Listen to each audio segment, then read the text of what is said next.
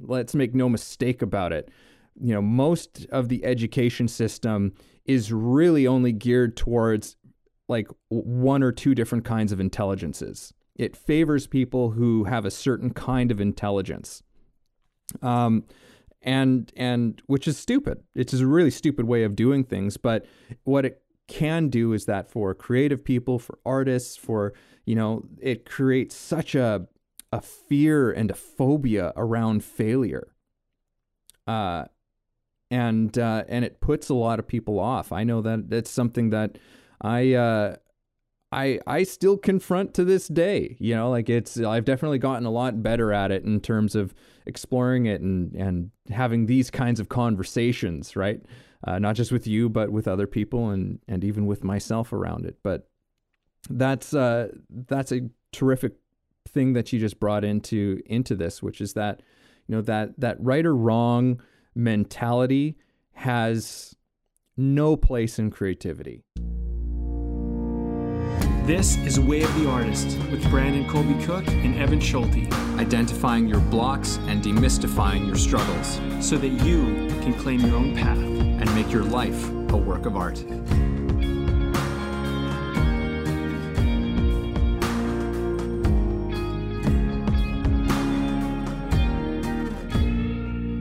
People of the podcast world, welcome to our show.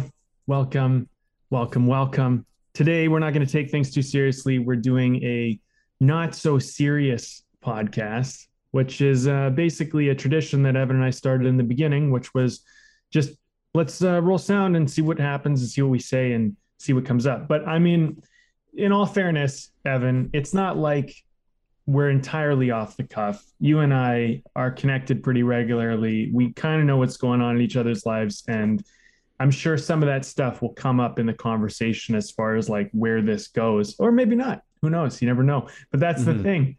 We don't take it too seriously. We don't try to control it. And uh, I think one of the important things about these kind of conversations is that, you know, art, the artistic approach or art in general can be taken a little bit like this. Like sometimes you're going to have a plan, sometimes you're going to have a direction. And sometimes you just got to go, okay, I want to create and I'm just going to go off pure inspiration and the desire to create is just enough to get started. So I don't know. Uh, I mean, I'm not sure where this is going to go just yet, but uh, that's what I'm going to start with. And uh, you got anything you want to add, Evan? Oh yeah, no. I I mean, I always enjoy the kind of thrown back to these these conversations, um, and I think that you know, just as a listener, uh, if out there, uh, one of the the neat things about this is that this is these are almost an insight into how we end up coming up with a lot of our topics, uh, which just starts out as a conversation like, "Hey, what's going on for you? What's going on for me? What what is something? What's a what's a thought? What's an idea? What's uh, something going on that uh, has been interesting for you, or has you know been provocative, or you know anything along those lines, right? Just digging in and mining into the things that are happening, the things that are really happening. That's always the best substance, I think, in terms of uh, you know what to pursue, what to go into, what's what's the real thing. Uh, you know, that's in many ways what I'm teaching actors. It's like, well, what's the thing that's actually happening? And not not what you think is happening or what you think should be happening, but what is actually happening with that person right in front of you right now. Like what's that's the thing to get involved with. And when you get involved with the thing that's real, uh, that's when uh, when I think really really cool things start to happen. So uh, I imagine that's somewhat what we're gonna gonna jump into now, and uh, I hope everybody enjoys the ride. And uh, let's do it. Let's yeah, do it, let's man. do it. Yeah. Well, you know, I started teaching uh, another class recently, and something came up that it was a reminder how much people try to get things right.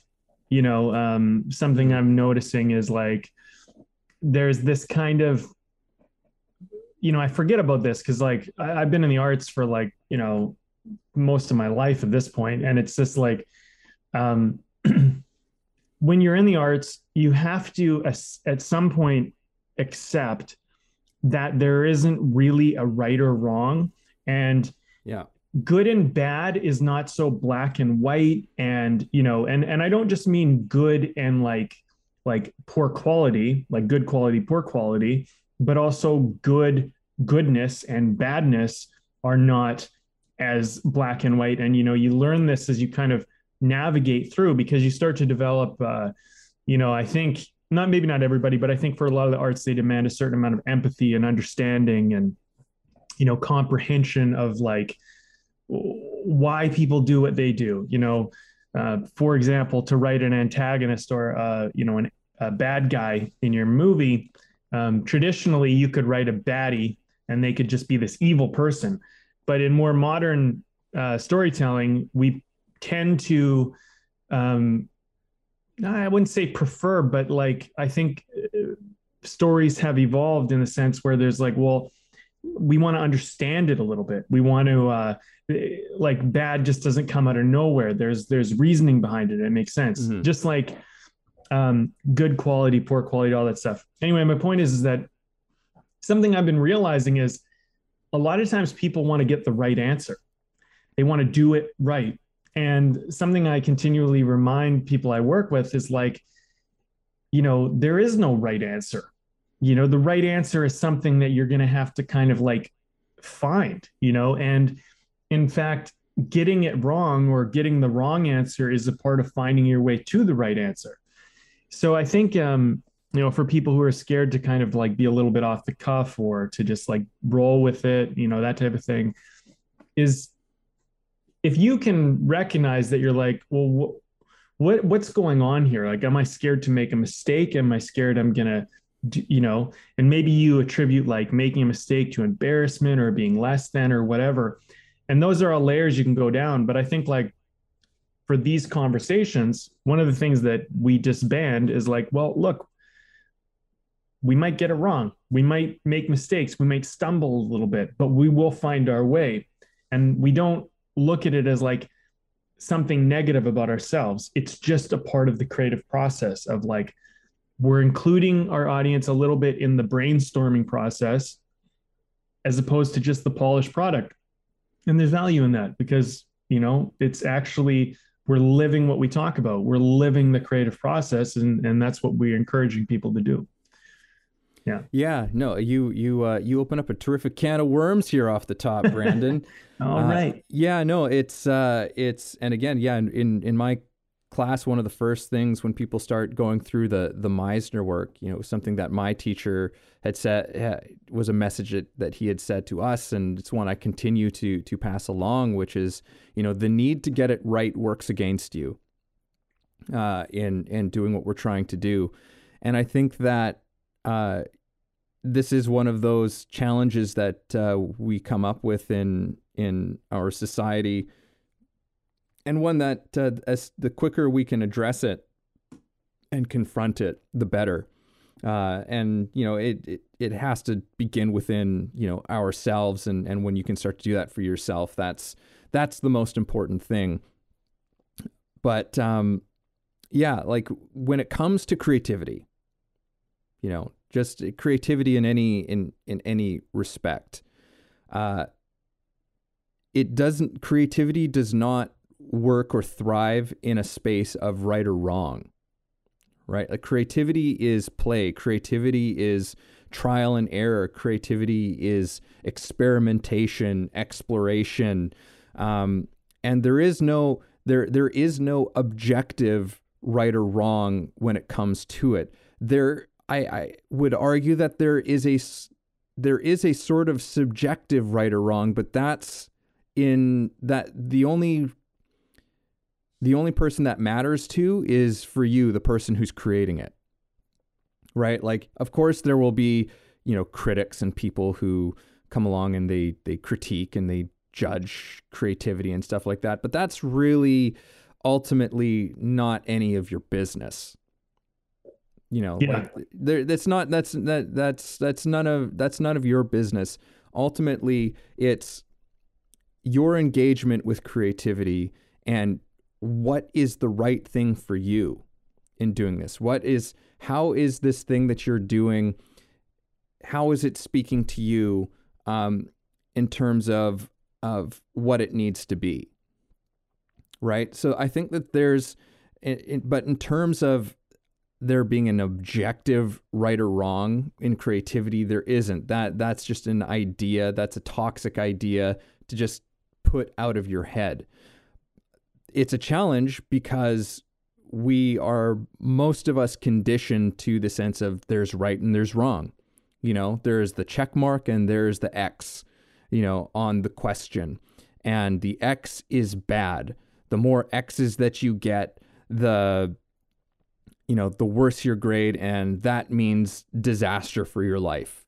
You know, that means you're not you're not smart. That means that uh, you're not going anywhere. That means that you can't get into a good school. That means that you can't get a good job. That means it just means you're no good. You know, that's if we boil it, really want to distill down like what what the way that we go about that in terms of our education.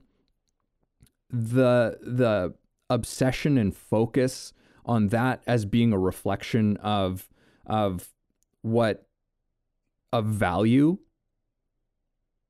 is is so is so disastrous because that's ultimately what it it's saying. It's it's a measure of your worth you know and if you don't and if you don't perform under what are very specific conditions let's make no mistake about it you know most of the education system is really only geared towards like one or two different kinds of intelligences. It favors people who have a certain kind of intelligence. Um, and and which is stupid. It's a really stupid way of doing things. But what it can do is that for creative people, for artists, for you know, it creates such a a fear and a phobia around failure. Uh, and uh, and it puts a lot of people off. I know that that's something that I uh, I I still confront to this day. You know, like it's I've definitely gotten a lot better at it in terms of exploring it and and having these kinds of conversations, right? Uh, not just with you, but with other people and and even with myself around it. But that's uh, that's a terrific thing that you just brought into into this, which is that you know that that right or wrong mentality has no place in creativity it has no place in creativity. Yeah. And if it does have anything, it's very minimal, like very like elementary, you know, to the whole thing. Like, yeah, it's, uh, you know, it's one of those things is like, you know, I think people sometimes come into the arts or they come into something like this and then they try to apply principles that they learned in other areas and it doesn't work in the arts. I've seen lots of athletes, myself included. You know, I was an athlete when I was younger, and being an athlete, you know, if you want to do something well, you just practice it and practice it and practice it, and then you get really proficient at it. And if you put a lot of practices together and you figure out how to coordinate them, you know, you become a pretty good athlete, right? And it's a uh, it's quite simple. Uh, there is a, a, certain amount of creativity and ingenuity that comes into actually playing a game and dealing with the dynamic obstacles of sport. But your practice is a lot of what you rely on to be able to perform. Mm-hmm. And I think, like uh, with the arts, you know, you can come at it with practice. You can you can practice a lot of things, and those will be helpful. I'm not saying don't do them, but um, there's a certain amount of rigidity, you know, to practice. And what art demands of you is it's it demands a flexibility and it demands more dynamic uh, approach, dynamic expression, and this means that you know something that would work in one scenario might go against what you think you know how to do. You know, um, like uh, I don't know, just acting's like a great example of this. For example, you read a scene and you read the scene and when you read it you go oh at this moment this person gets sad. And it might even say it in the script. They start crying and you're like well that's what happens. And it's like that's not what happens. That's what someone assumes happens. Maybe that's what you assumed happened or maybe that's what the writer assumed happened but that doesn't mean that's what happens. And mm-hmm. the creative mind needs to look at something and be like yeah maybe. Yeah. Like they cry yeah maybe maybe I don't know. Like I'm not like this like like and I think you know if I could give an actor any advice and this is something I would give myself at a younger age anytime that any directive in any script ever tells you how to feel just cross it out with a big black marker. Just get rid of it. It's not helping you. I'm telling you it's actually um, it's it's a prison. You know you, you shouldn't even look at that. It's it's you know and you know it's bad writing, first of all. The only reason why there should ever be emotion written, particularly in a, a screenplay, is to help suggest or inform what is going on so that people understand it. But it doesn't necessarily mean it's bad writing if someone does that. But for the actor who's receiving this, you need to be um, you need to not look at the script as like this right or wrong thing. You need to look at it as like a work in progress, even mm-hmm. if it's gone through like 30 drafts and they've like they've just sweated over every word and every little thing. You need to look at it like it's all new again. And it's just so important. And and I think in our like schooling system, when we get something, we go, this is it. This is the final answer. This is the solution. This is yeah. it. And in art, you look at it more like this is the beginning of the thing. It's not the end of it. And and I'm gonna find the end, which is not yet written or created. It's gonna be discovered. And that's often done in the moment, you know, yeah later and uh, when you're in it and um, you just have to kind of trust that it built enough of the foundation for you to to find out what's built upon it. And that's like a weird way to approach life. If your whole life you've been going about life like everything is there's a right final answer and art is like the opposite. Yeah. Yeah, and uh, it can be uncomfortable because, uh, as we've spoken about so many times, creativity is in an unknown space yes. creativity and you have to go into that unknown space with it in order to in order to do it and that can make that can be a very uncomfortable thing but it is it is the price of admission when it comes to true creativity totally. i wanted to to also touch on uh, just a few things about what you were saying as well in terms of uh, acting and writing and and in in relationship uh, that relationship that exists there you know when it comes to and, and i know this is specific for actors but it's it's because this is like an interesting debate that that goes on in in the acting world which is like well you have to honor the author's words. And uh, and for a lot of a lot of actors they think that that includes the the those kinds of directions. Like this is the emotion that you are supposed to portray. And uh, the punctuation. This is this is supposed to be how this is said, and you know I I don't think there's any hard and fast rule to that. I think that sometimes, uh, it's more important than than and sometimes it's it's less important. Uh, sometimes it gives you a clue into something, but not always. I, I, I think that ultimately, though, you have to uh, give yourself permission to to throw it away.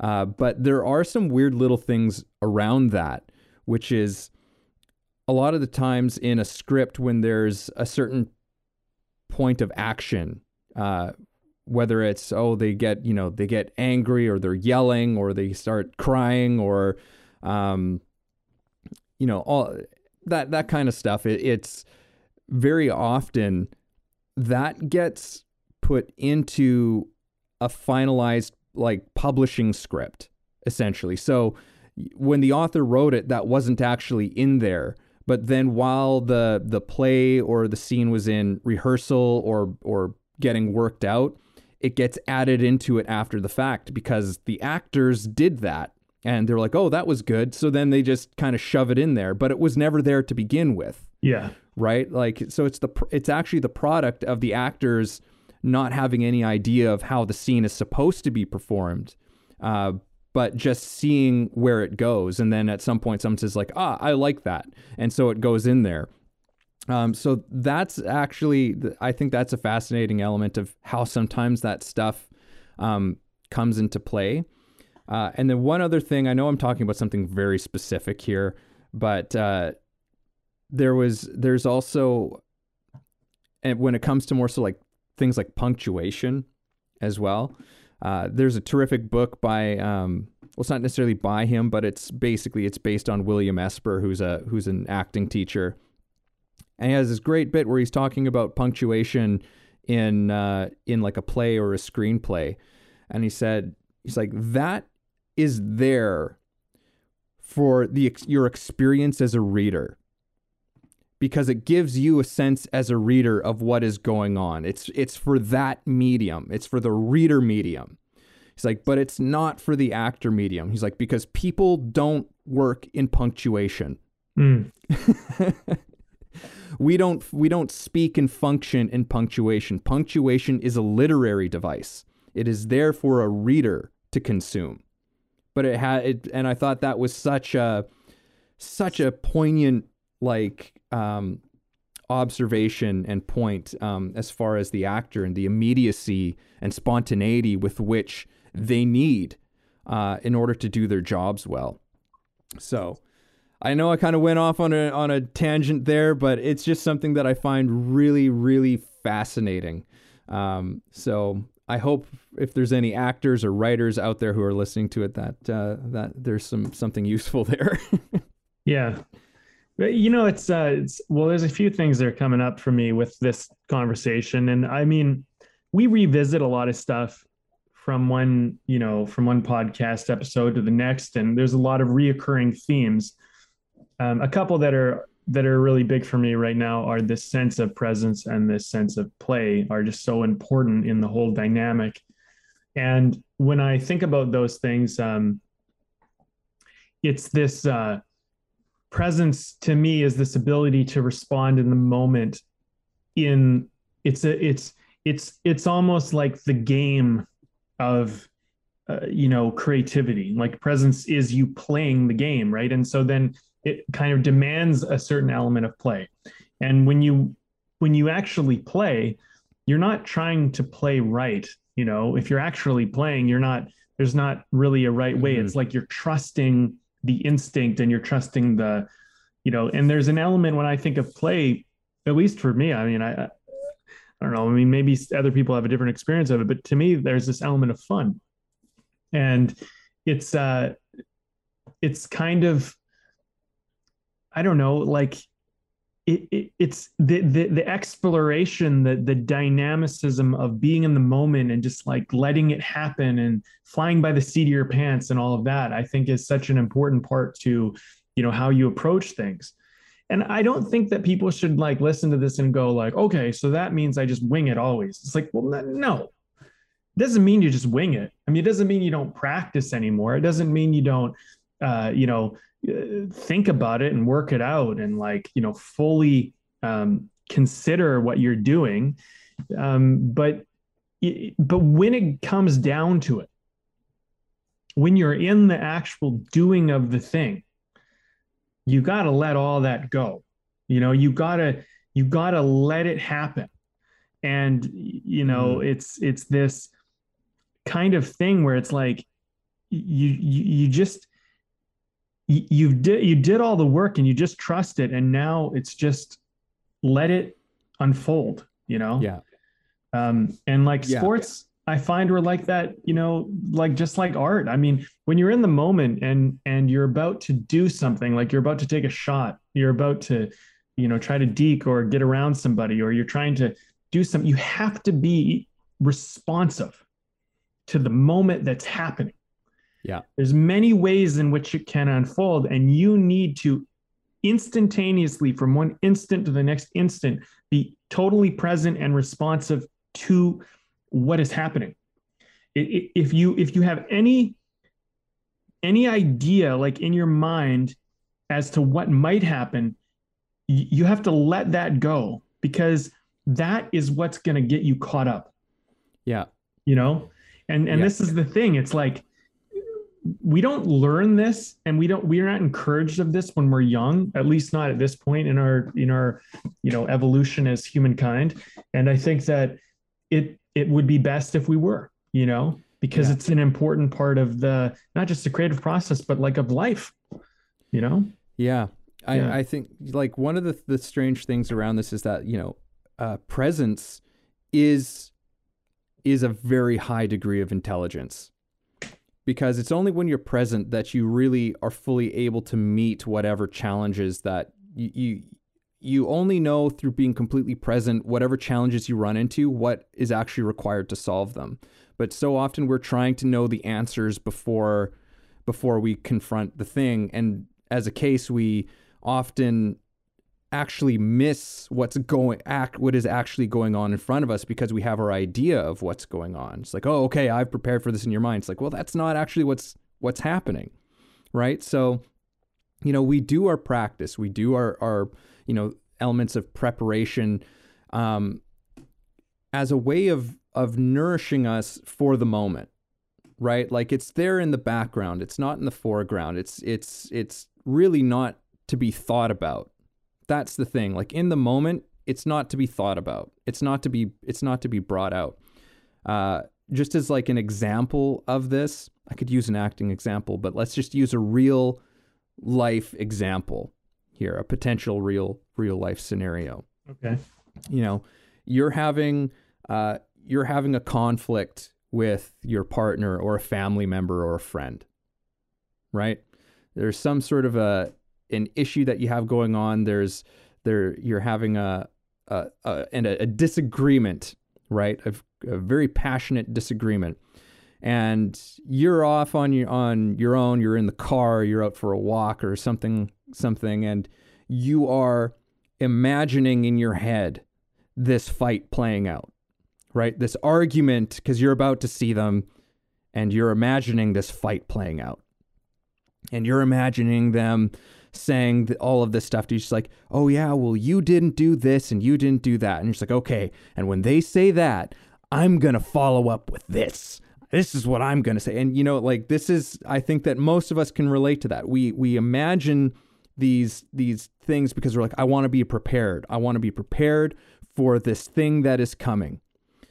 So then it actually comes to it. You walk through the door, you see this person, and after, you know, a, a, an awkward little dance around, the person looks to you and they just say, "I'm sorry. I fucked up." And now you're going, "Oh. Oh." Cuz you were expecting a fight you're expecting something to to go down. This you know this happens with with actors all the time in in performance you know like you have this idea of how this scene plays in your head and then your partner comes in with something completely unexpected. And now you're this whole plan that you had for how you're going to do the scene is out the window. Mm-hmm. And if you try and force how you had it before it's going to just be weird. It's not going to make any fucking sense to you to your partner or to anyone who's watching it. Yeah, totally. right? So but it's the same thing. It's we do the same thing in our in our in our lives. We we plan and prepare for these situations in our mind because we think that that's going to keep us safe. We think that that's going to that that is the the smart thing to do. But very often it completely works against us because we're we're not actually prepared for what we're going to what we're walking into you know and by not being able to recognize and respond spontaneously to the moment with with openness with honesty with vulnerability with compassion um you know those things are going to serve us in a more intelligent way than any plans that we can come up with. You know like it's okay to have plans. Like i'm not i'm not saying it's but like but they're they're in service. They're in the background. They're in the background. You you go by the plan until something happens that the plan doesn't work anymore. That's uh, that's always the case. You know plans we've talked about this many times plans always fall apart in the face of a challenge it hasn't considered. Hmm. right? And there's always things that we have not considered. You know our lives are are inundated with these plans and then the things that that happen that that interrupt those plans right? Because we just don't have we don't have the the that level of of insight. None of us possess that you know of what exactly is going going to happen. You know we're living through that right now as you know across the world of just being like of the most some of the most intelligent minds in the world not really knowing how things are going to pan out. You know so a little bit of i think when we can accept that we can accept some humility it shows us that the intelligent thing for us to do is to be present is to respond to to as much as possible learn how we can be present and to respond to the moment as it presents itself to us yeah i think also there's another element to all of this is you know assuming that other people know what's going on you know it's just like most people don't know don't even have an inkling like most people are faking it you know and um they they, they do this they do this either out of ignorance because they don't even know they're faking it, or they do it intentionally because they're just trying to make it work and get through it. You know, um, you know, a lot of life is just fake it till you make it, whether you like it or not. Because I mean, the, the, the bottom line is, is like you start out in this world like knowing nothing really, and then you kind of have to learn as you go. You never know enough to know everything. And so a lot of it is just flying by the seat of your pants, figuring out as you go. And this is all unknown, you know? And when we look at someone else and we go, oh, like they've studied this or they've done that, like they must know. It's like, doesn't mean that they know. it just means that they're doing it, you know? And I think like um, there's this weird, uh, this weird perception that people create where they think, oh, like this person knows something I don't, or they have figured this out. And in, in some ways, it's like, yeah, like maybe they figured out some stuff, but like when you start to realize how little everyone knows, you, know, you, you, you just start, okay, well, like even if they know a little bit more than me, they only know a little bit more. They don't know that much more. You know what I mean? So um, I'm going to go out, I'm going to figure it out, I'm going to try it out, you know? And I, I think that we're, I, I hope, I mean, I don't know if we are or not, at least in my circle, it's happening. But I think more and more people are moving away from authority as some type of guide and they're beginning to become their own guide, their own author, their own uh, authority author of their life, where they begin to say, well, like, look, I make the decisions, I decide what's best for me. And, you know, I think when you look at authority or you look at trust, don't ever let anybody tell you to trust them. It's like, no, you don't tell me to trust you. I tell you I trust you. It's my trust to give, not yours to take. It's mine to give. And when we start looking at this stuff in terms of this is ours, that like we have the thing and we decide to give it, as opposed to you just ask for it and you take it from me, or you demand it of me or you expect it of me, we begin to actually become the authors and authorities of our own life. And I, I think like when you start to see that like the people who are supposed to be authorities, they don't have any idea what they're talking about. And you can look at this in your, you know, you might see this in your teachers in school. You might see this in like politicians. You know, you might see this in all sorts of people. And you start to look, it's like, you don't know what you're talking about. You know, you're just standing up on a stage acting like you know what you're fucking talking about and you don't you know? And so it's like okay great. So y- you know i'm going to acknowledge that. And you're maybe you're doing that for various reasons but it doesn't mean that i have to just accept this. And i think like what's really important too is like when you when you look at what you're doing in your creative life you know you can read a book on acting or screenwriting and it can tell you, you should do this and you should do that. Look at it with more critical perspective.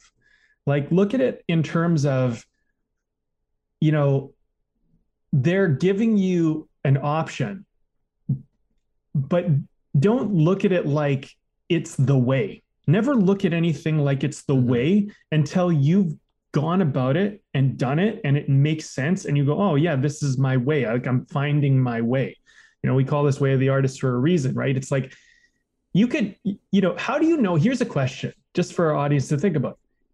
Let's say you're trying to walk the path of your dreams and you meet a guide along the way, and the guide says, walk down this path. This will lead you to your dreams.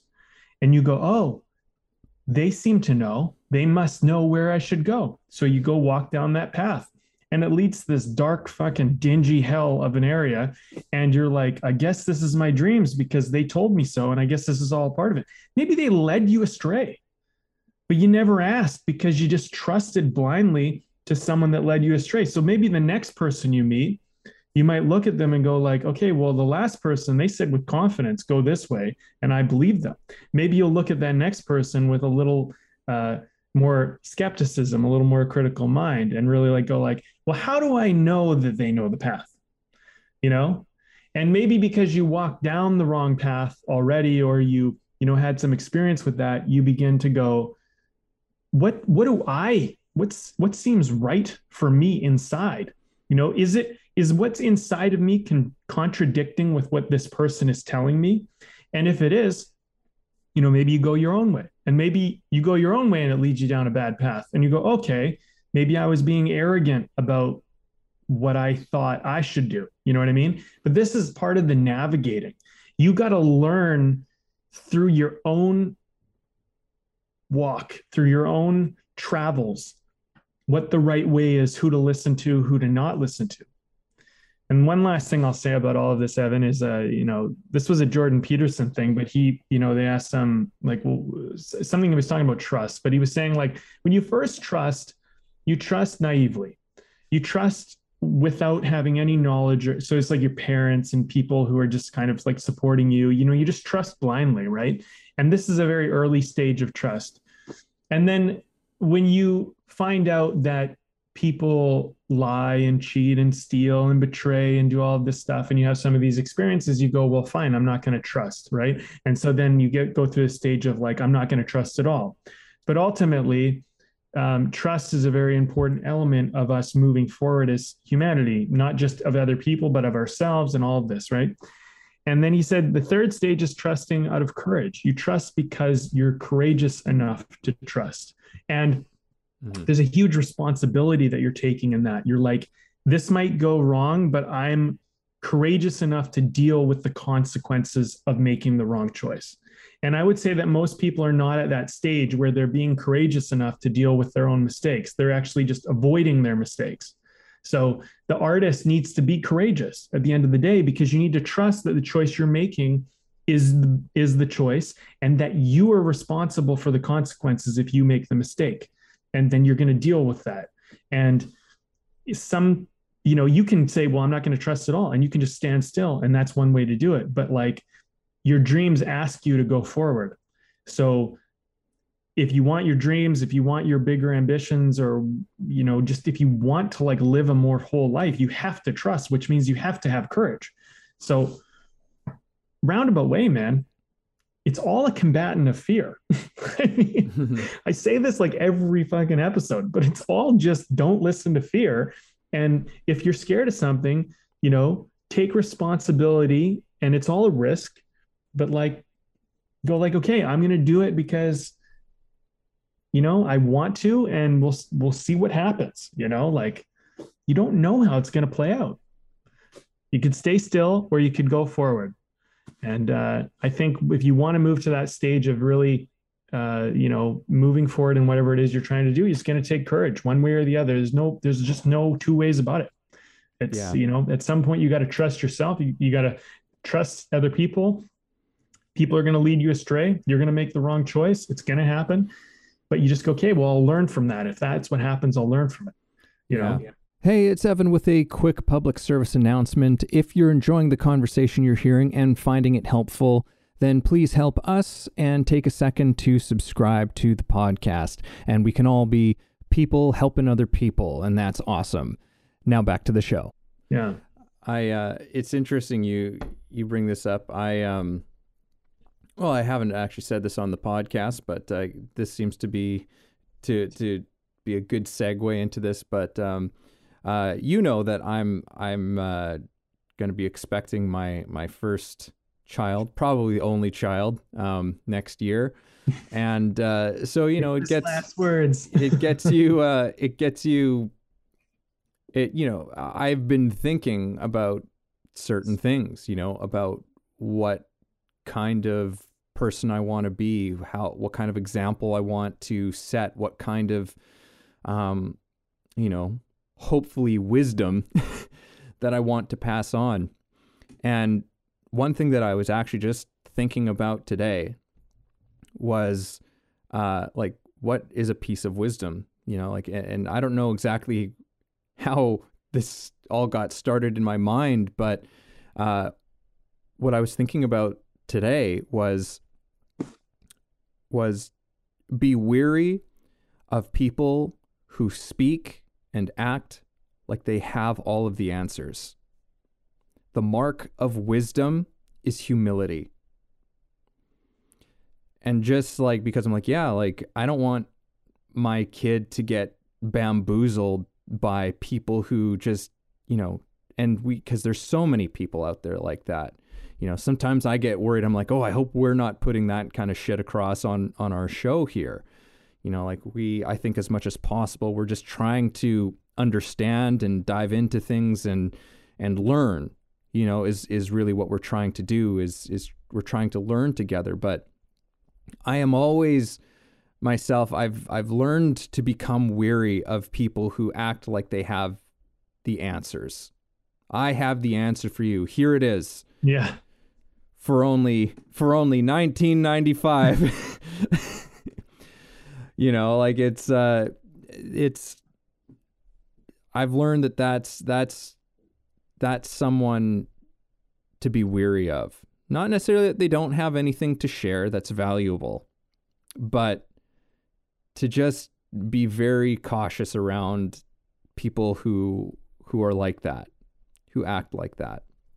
Um, and uh, also in everything that you were saying, you remind me of a a quote that I actually just saw yesterday, um, which I think pertains somewhat somewhat to this, and definitely pertains to our time. even though this was said in 1946 by um, by Gertrude Stein. Uh, she said, "Everybody gets so much information all day long that they lose their common sense." Mm. can anyone relate? Can anyone relate to that one? she was saying it was from uh, it was from her um, uh, writing she did called uh, "Reflections on the Atom Bomb."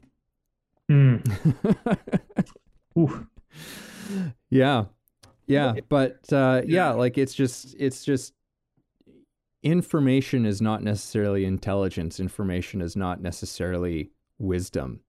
Yeah. Uh, and information is not like, you know, the, you don't know like like you don't really know all the time if the information you're getting is accurate true like you know because so much of it comes back down to perception you know one, one of the things yeah. i think i like i think i came across at some point like oh i must have been like uh, years and years ago but it was like a like a guide or a mentor you know they don't tell you like they they don't tell you what to see they they help you see where to look you know they hmm. don't but they don't tell you what to see when you look over there. They, they just help you to look in a direction that you know that can help you. You know what i mean? Like it's it's not about um because like you can look at something and we can look at the same thing and what we pick out and what's important and what matters and you know how we extract information from that is different. Uh, and you have to remember that every time someone tells you some bit of information it's coming through their value system of what they think is important and and a lot of the time the information that people are telling you is not important to you. It's maybe important to them, or maybe they think it is, but th- this is the one thing that we have to like be very mindful of. It's like you have to continually go like pick and choose what actually matters. What what do you want to work with? Because there's plenty of information. There's plenty of things to see and there's plenty of things to notice but like what do you want to be focusing on? What do you want to notice? And your superpower is in your attention. Your superpower is in your focus right? So mm-hmm. um, if you want to focus on you know i mean we can look at this in terms of like you want to look at how the world is everybody's treated unfairly and it's doom and gloom and we're all going to hell in a handbasket and you want to focus on that, you'll get a lot of that because that's what you're looking for. And if you want to look at how, you know, we're constantly transcending it and we're figuring it out and we're getting better, or at least I'm figuring out how to get better through it, you'll see a lot of that. So they're both there. You know, the dark and the light and and everything in between is always there. But what part of it are you going to see you know um and and look i'm not saying that like there's another side of this right like if you just want to if you just want to feel good and you want to like look at the world and you're like i don't want to look at anything bad and i'm going to stick my head in the sand and just you know pretend it doesn't exist i mean do so at your own peril you know because at the same time like if you're denying the fact that something bad is happening and you just refuse to look at it um, deny at your own peril. Like you're you're gonna fall victim to it because you're just not noticing it. Like, you know, if something doesn't feel right and you're just like, I won't pay attention to that because that doesn't feel good and I don't want to see that. It's like, look, reality doesn't care that the rock's falling on your head. If you see the rock falling on your head, move. You know what I mean? Don't just be like, oh, like I don't want to pretend a rock's falling on my head or I don't want to look at that. It's like the rock's gonna hit you, you know, so you got to move. So like I think there's a there is a certain kind of practicality to seeing the darkness as much as there is to seeing the light. But, you know, you can live in your goodness, in, in the goodness and the, the, the feel good, but don't ignore the shadows. Don't just like block them out entirely. You know what I mean? Um, yeah. There's a, there's a, there's a, there's a balance. And I think sometimes people hear that and they go, oh, well, I'll just focus on the good. And it that, like that's like a band-aid solution to a problem. You know, it's like, yeah. oh, I get it. It's simple. Like, don't oversimplify it. Like it's how much shadow you want to see and how much light you want to focus on is entirely up to you and whatever seems necessary. And sometimes you're going to need to see more shadow than you are light because it's actually for your survival. But in other times when when it's not about that, you know, focus on the light and then just you know, see the shadows pass. But mm-hmm. and it might be at one point in your life it's mostly light, but at another point in your life it's mostly shadow. And it just depends. Like it's not like a one size fits all through all your life, through all the time that you live. It's an ever changing dynamic thing. You know? Yeah. Yeah. I think that um it's interesting. I, I'm I'm sort of just thinking about this what you're saying in terms of light and shadow and that relationship because it's like yeah what is that relationship and and what's what's presenting itself to me right now is that if you choose to remain ignorant of the shadow you are precisely that you are ignorant. You will be incapable of actually helping to solve problems. Because you don't you you don't understand the problems enough. You don't understand the challenges. You don't understand how how um how you can help and how people need need help right? So that's the that's the problem that's sort of the shadow of ignoring the shadow yeah. right? And just choosing the light. However if you only focus on the shadow the thing that the light offers is actually a way you know like like the the the light is is offering a place for us to get to. So if we're not looking for light either you just stay stuck in you, you just stay stuck in the problems you know um, and lost in the darkness and lost in the darkness the light yeah. the light the light points the way right it gives right. us or you could argue sorry evan i don't want to cut you off but you get lost in the light because if you have no shadow no no differentiating yeah uh, element. It's just bright white light. I mean, you get lost mm-hmm. in that too. So yeah, and and that's essentially I contrast. Think what, right? what I'm trying to say, yeah, is yeah. that like either way, right? Either way, uh, you don't. Either way, yeah, you you you can get lost in either, right? Like you remain ignorant if you stay in the darkness. Um, but you're equally ignorant if you stay just in the light, right? Through the balance, we actually find we we have um, we can have compassion and wisdom, which is I think part of what what uh, the dark and the shadow offer us. uh, you know, when we when we open up to it in a in a useful way, um, because yeah, like people who some of the most kind people that uh, you'll ever meet are people who have been through some shit. You know, they uh, they've they know what it's like to go through difficulty. They know what it's like to struggle. They they've experienced suffering and come through the other side of it. And so it it helps us to become it helps us to become wise uh, when we're listening to it. You know, it's all it's all something useful for uh, our own our own learning. Um, but yeah, there's there's a there's a balance there for sure. Yeah, there's balance. It's you know it's uh, and and I think that you know one of the key things about balance is just that it's it's different at different times. You know, and I think when someone tries to give you some blanket idea of how, on how to do approach anything, it's like, well, this is only relevant some of the time. You know, and I like it's you know, it's like when you're playing a sport, right? You're, you know, you're behind a goal or you're behind points and you got to press. You got to be offensive. You got to push. You got to catch up because if you lose the game, there's other consequences and blah, blah, and the, and the goal is to win the game. So you press and you're offensive and you put your attention on trying to create opportunities and scoring chances and whatever. But then there's the other dynamic is you're up a goal and, you know, you're currently winning. And sometimes, you know, offense is a good approach, but sometimes you want to be in defense, you know, and it's about, okay, well, like we need to, we need to, you know, buckle down. We need to back up. We need to not take too many risks so we don't leave ourselves vulnerable or open, you know, and um, various sports do this in different ways and whatever. But like life is like that, you know, there's a time to, press and be offensive. There's a time to be defensive, and it's totally dynamic and dependent on the situation. So, you know, the risks that you take when everything is just, you know, taken care of, everything's good, you can take sometimes bigger risks. And, you know, it would be, uh, you know, it, it, would be mindful and smart to do so. But there's times where you're like, maybe you're in a more of a survival mode, or things are more desperate, or things are more challenging, and you need to be more conservative.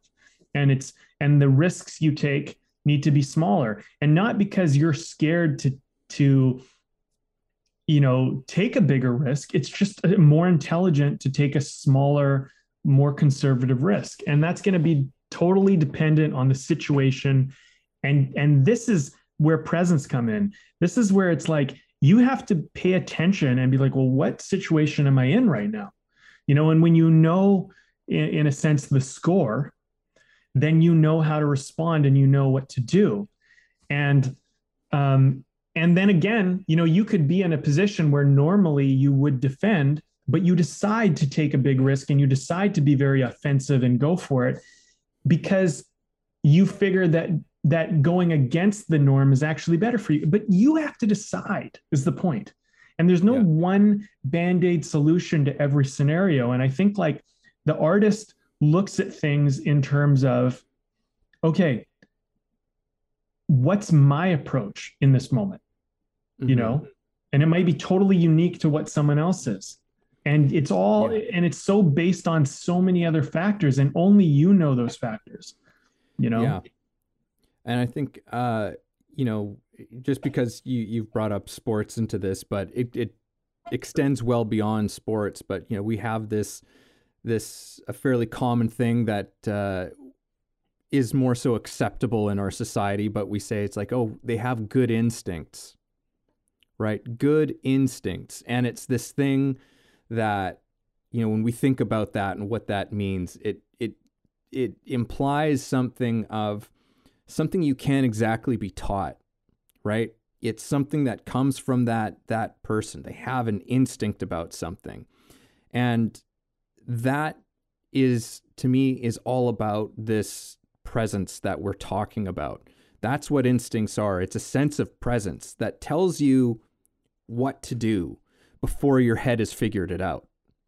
Right? Like it's it tells you to to just move to do something. That's where, you know, the best uh, that's where the best artists and athletes occupy so much of their time. The best the best business people, the best you know um, leaders. They they're not unintelligent. They're not uninformed. They don't they don't um, bypass that. But you know, as one of our favorite uh, philosophers, Alan Watts says, you know, there's an infinite number of information that you can take in, and when it comes to any decision, we it's it ultimately always comes down to you know making a gut decision. Right? You take in the information you can, but eventually you've got to make a decision because you could just you could you can stay stuck in just absorbing information and you never you'll never completely exactly know what the right decision is right? Oh, it's interesting as this is going to come full circle. But you know when we talk about good instincts i think that those are people who have learned to listen and to develop a trust in in how their whole being is uh, is responding to a moment.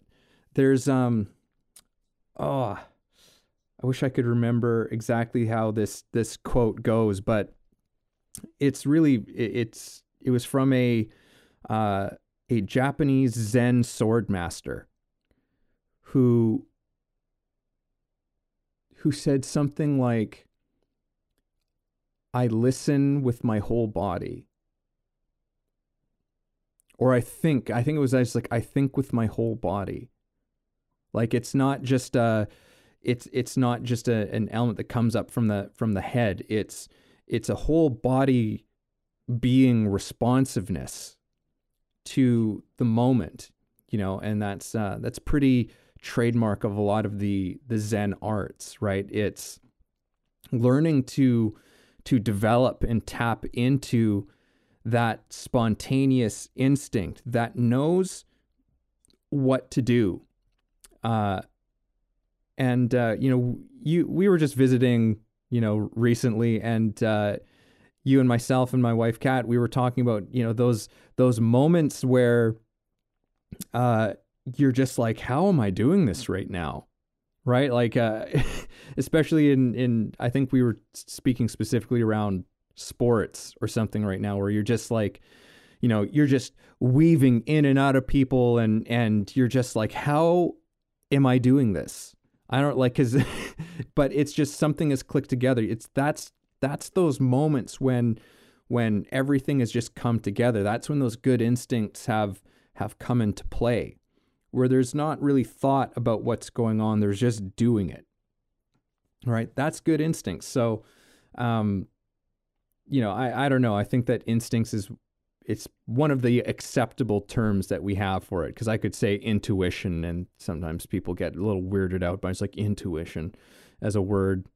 A lot of people love the word, but um, you know, good instincts it seems to be the one that's like most acceptable in our in our culture. But it's it does speak to something.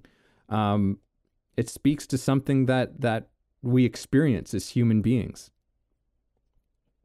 Yeah, I mean, there's I mean, there's there's a lot of elements around all of all of that you know is it is it experience is it like you know your observation of patterns you know and knowing how things tend to play out. And so then you have an intuition about it or an instinct about it. I mean mm-hmm. i think at the end of the day like you know the goal in your life is to live fully and to enjoy it and and feel like you can. I, I think you know if you're listening to something like this podcast and these types of talks there's something inside of you that you want to get out or there's some way or some thing you're trying to do that that's important to you or there's something maybe you just want more you know and that like calling that that that thing that's there is trying to find an outlet and a way to navigate. And I think like a lot of what we're looking at when we have these kind of conversations well, how do I remove those blocks that are stopping this thing from being able to come out and, and do what it needs to do? You know, I I don't know. I mean, life life is not this black and white thing. And I think that you can you can do your life in a black and white way and you can get certain kind of results and you can play games that work in a very systematic way, like, you know, go to school, get a job, do this thing. You know, you can do all that stuff and it's very predictable and it's very kind of like mundane and boring and whatever, but it is what it is and does certain things and it gets certain results. Um, is it fulfilling? Does it make you, you know, does it make you wake up with purpose or, or do you, does it, is doing it something that you're trying to escape from all the time where you get home and you're like oh, i just need a break from that bullshit i need like to to have a drink or watch tv or do something right? Like and if you're having that response for a lot of what you're investing in time and energy into your life it might that might be a calling to say like hey like i don't want to like just try and get through my life so i can escape it. And if that's how you're living you know something like these kind of talks is is something where you can start to go okay well like if i was to approach my life in a new way um, in a less standardized less predictable way you know what would i do and how would that look you know? And mm-hmm. you know like fortune favors the bold right? Very very famous kind of saying. It's like look you got you, you're gonna have to like dare a little bit to try go into the unknown do something a little bit less common. And and i think if you're going to do that you need to simply accept the fact that you're going to make mistakes and you're going to make errors and things are going to go wrong. And um, you just decidedly say like if things don't go as i plan i'll deal with it when that happens you know? And in a lot of the dealing with it when it happens gives you that resilience and that stuff which actually is what builds your courage which makes you more bold. And then because you're more bold you can take more chances and you you begin to see like hey i'm i'm i'm okay like i all these fears and things that are manufactured in my head are just manufactured they're not real um mm-hmm. you know and if you if you try to live really comfortable life i think there's actually like you get this temporary kind of um, uh, victory, but it's like a huge cost that comes later. And you don't always see that in the moment. But I think a lot of people experience it or they have an insight into it. And so then they go, well, like, I don't want to just. I don't want to just play the black and white game. I don't want everything to just be boring and simple and like unfulfilling. There's more to this, you know? but that requires you being a courageous and dynamic person or or stepping into the courage and dynamicism that you have you just haven't given it space and i mean to do that it's just like you know like what we're saying it's like you got to be willing to step into the unknown and uh you know uh, like just to kind of give a, a more solid example of that it's like black and white world is this person's in the position they're the teacher, they're the doctor, they're the politician, they're the whoever, and they know that's black and white world. They know, and I don't. That's black and white. The artist world is they say they know, and I don't know if I know. And I'm not going to say that they do know, but let's see. And you look into it. You don't just trust someone because they wear a white lab coat or you know like like i studied social psychology and it's a fantastic study because you what you start to realize is that there's like they did they did experiments where it's like all someone had to do was wear a white lab coat and hold on to a you know hold on to a form you know clipboard and people would listen to them you know and it's like oh if they're if they look like a doctor if it, if it quacks like a duck it is a duck you know it's like that, that yeah. it isn't. You know what I mean?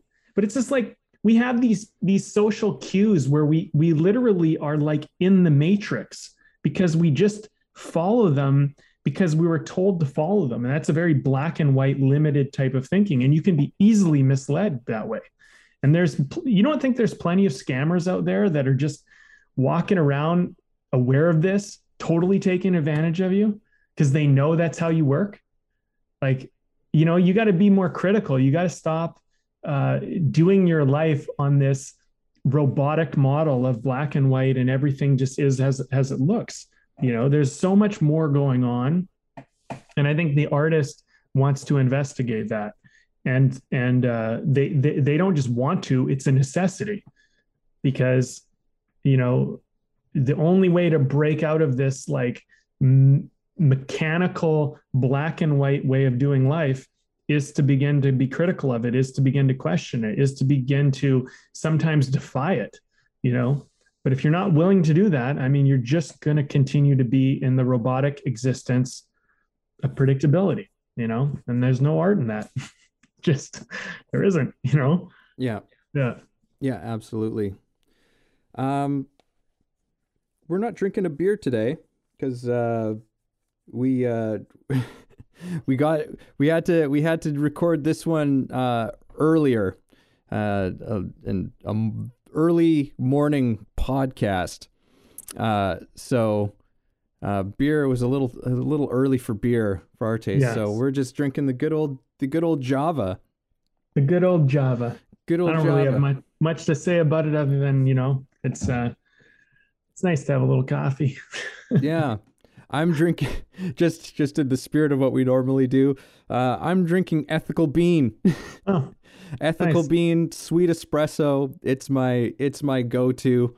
Uh, nice, well-rounded, not too dark. Doesn't have that burnt taste to it, which so much coffee does. Um, it's nicely balanced and uh, and it's delicious. And uh, you know what? I I enjoy sitting down for a chat over a coffee probably just as much as I enjoy uh, chat over a beer. So there we go. there you go. well, I'll just leave it with your intro. I'm just having some coffee with some creamer. Well, I don't even know what coffee. Um, I'm not sure. And uh, the uh, creamer is like a like I tried out this uh, Oreo creamer, which is actually pretty good. Give it a shot. Sounds weird, but it actually uh, oh, it's actually. oh, Brandon. I know. I know. I don't know. Like I, like I don't doubt that it maybe has a taste. I'm just, I'm just imagining what the ingredient list in that thing looks like. I and and just I'm questioning Brandon just how much actual food product is in Yeah. there. Yeah. But, uh? All right, rock on, man, rock on.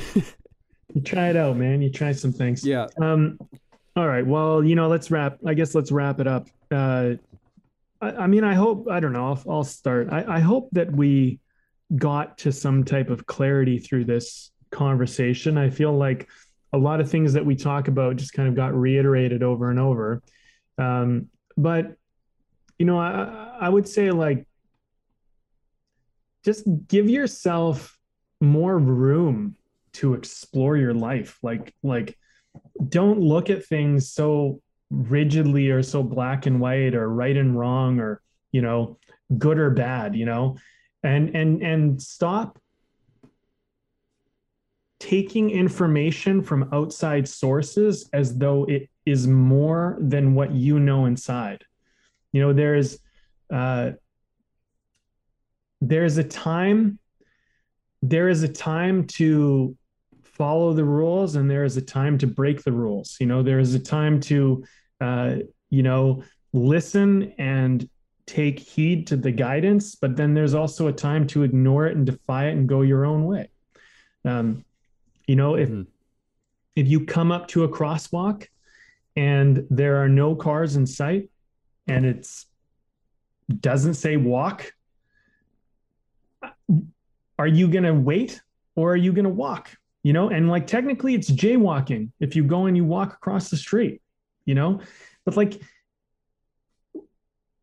become aware you know like yeah like what's the why does the law exist? You know why does the rule exist? You know and if we use this mm-hmm. walking symbol i mean they do this so that in a busy time there's a certain amount of predictability and it creates safety and consistency and flow. That's why it's there. So if you're going to break the law or break a rule just try to understand why the rule is there. And if you understand why it's there then it's not breaking it because the rule was based on a value and so if you're not breaking the value you're not breaking the thing same thing as if someone tells you to do something but it breaks a value that you have don't do it don't do something that goes against a value like just like just because it's the law doesn't mean you should do it you know and you need to you need to the artist needs to begin to become autonomous. You know, you you stop being a robotic machine. You know, like like who says that you should go into a classroom, sit in a in a line and and listen to someone talk at the front of the room? Like who says that that's the best model for education? Yet we all learned and we're all indoctrinated into that system. And so you go, okay, well, that's how it works in this environment, but it doesn't mean it's the best. It just is a model for doing something, you know? And and the artist, you know, I I personally believe that my opinion is that we should not be educated that way. I think we should be sitting in a circle and who's ever the authority figure should be sitting in the circle with you as one of you because I don't think anybody should ever be uh, held as higher in terms of you're somehow like like I think we need to eradicate certain things about status, trust. Like just because you stand at the front of the table or behind the podium doesn't grant you my trust. You don't get it just because you stood in the position or you wore the lab coat or you did the fucking thing. I don't give a fuck. Honestly, I don't. You have to earn it. And we need we need a society where not only do people have to earn our trust, but we we earn our own trust. You know, you don't just get it. You don't just get given these things. You earn them. You you you think about them and you work it out for yourself. You know, people will tell you all the time, you have to do this and you have to do you don't have to do jack shit. You do whatever you want to do. And I don't mean to be vulgar with my language, but I feel like this is a point that's really important to bring home is like look, be in the moment, be present, be dynamic, you know, don't be a predictable little machine that just does as they're told and just follows like a paint by numbers model of your life you know and i think that's kind of what we're we're trying to say at least that's what i'm trying to say you can paint outside the lines if that's what's right for you and you're going to need to figure out when that is and you know and you need to stop looking for someone else to give you the answer or you need to stop basing if you do paint outside the lines if someone tells you oh that's wrong if it isn't wrong for you, it isn't wrong. So you need to learn to have that kind of confidence and trust in yourself. And that's where your art exists. It exists outside of the realm of machine predictability, paint by numbers models. Um, you know, and I, I think this is the thing. This is, you know, what we're getting to. And that's going to happen through presence. It's going to happen through courage. It's going to happen through play, exploration. Um, and these are qualities that I implore you to in, invest in and investigate as, as an artist and just a human being who has so much more to offer than a paint by numbers life. Well said, sir. Well said. Um, yeah, I, I, you know, this this conversation really jumped jumped right out of this whole thing of of right and wrong. And I'll just start out by reiterating what we were talking about at the beginning, which is that creativity does not exist in the space of right and wrong. Right? Not not in the objective sense like there's a right way and a wrong way to do it. There's your way. You know, that's always how creativity is doing it. There's there's there's your way. And and discovering how you do it you know, just like how many people can play the same part, the same role, but no one's seen how you do it. Right? And that and that's the right way. The right way is you figuring out how you do it, how you connect to something, how you express something, the truth of something um, through your eyes and, and sharing it and expressing it um, creatively. Uh, and uh, interestingly enough, I mean, it. I'm sure that we've probably talked about something along these lines before, but for some reason, I don't know. Maybe we haven't. Maybe we haven't really gotten into this before. But my favorite, uh, my favorite poem of of all time is uh, is from Rumi, who's also the like the best selling poet of all time. Even though I don't know how much money he ever made as a poet because um, he he lived many hundreds of years ago. But um, he has this poem Beyond ideas of right doing and wrong doing, there is a field, and I will meet you there. uh, I encourage people to look up the rest of that that poem. But uh, there is a there is a, a creative space that exists beyond just right and wrong. The creative space exists in in the space beyond right and wrong. So learn just explore explore that space take yourself out of as you're you know as you said like this black and white type of thinking immerse yourself in the in the in the murky uh, gray areas and and find your way through. You know work your way through and see what what you come out with at the other side. You know we can't tell you what you'll come out with and no one can tell you what what, what you'll come out with but you might have something to share with us. You know you might have something to contribute you know what I mean? Because everything is constantly evolving. Even our information of what we understand to be materially true in the world is changing every single day. What we once thought as certain and absolute yesterday is a complete falsehood the next. You know, so it's not about like, you know, it's not about not having something to say on a subject. It's not about not even having something really great to say on something, but that it's really just about continuing to contribute to the evolution of of knowledge and wisdom wherever you are and whatever whenever place your passion is. You know you can contribute something to that and know that other people will take what you have said and and they will evolve it and they will grow it. And that's part of a beautiful tradition to be in you know just we all stand on the on the shoulders of giants and and we've taken what's what's been been done before and we and we and we take it to to new places when we're willing to do it but that only comes from from that exploration that that uh, I think as T.S. Eliot put it that's the ceaseless exploration um, that we come to maybe know a little bit about something.